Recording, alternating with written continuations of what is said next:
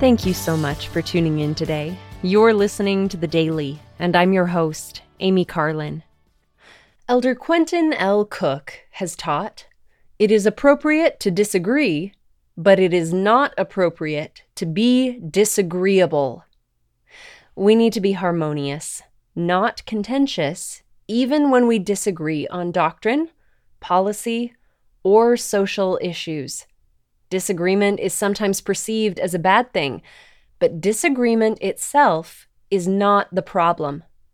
Contention in response to disagreement is much more serious than any disagreement itself. President Russell M. Nelson has compared contention to a spreading sore and a corroding canker of the spirit, which can infect neighbors and nations. Abraham Lincoln once said, Quarrel not at all. No man resolved to make the most of himself can spare time for personal contention. Better give your path to a dog than be bitten by him. And President Ezra Taft Benson has described contention as another facet of pride. However, not all disagreement leads to contention. In the right circumstances, disagreement can instead lead to revelation if everyone works to receive the Spirit and reach unanimity.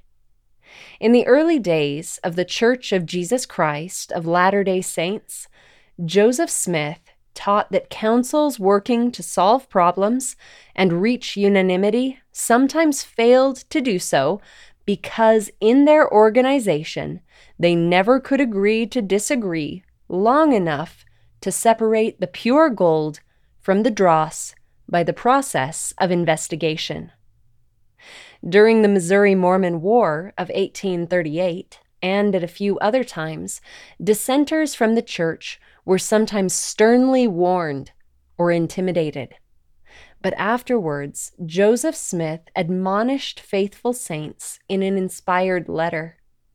He explained that members should try to influence those who had strayed only by persuasion, by long suffering, by gentleness and meekness, and by love unfeigned.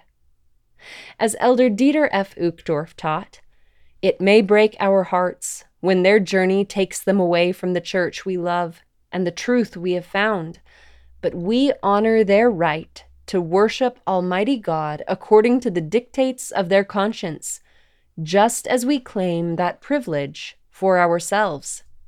As we extend love and respect to those who may disagree with us, they may be more willing to do the same. And as we work toward unity rather than choosing a path of divisive contention, we can be filled with love and understanding that invites inspiration. In the words of the Savior, Jesus Christ, He that hath the spirit of contention is not of me, but is of the devil, who is the father of contention. And he stirreth up the hearts of men to contend with anger one with another. Behold, this is not my doctrine, to stir up the hearts of men with anger one against another. But this is my doctrine, that such things should be done away. Thank you again for listening today. The Daily is brought to you by The Church of Jesus Christ of Latter day Saints.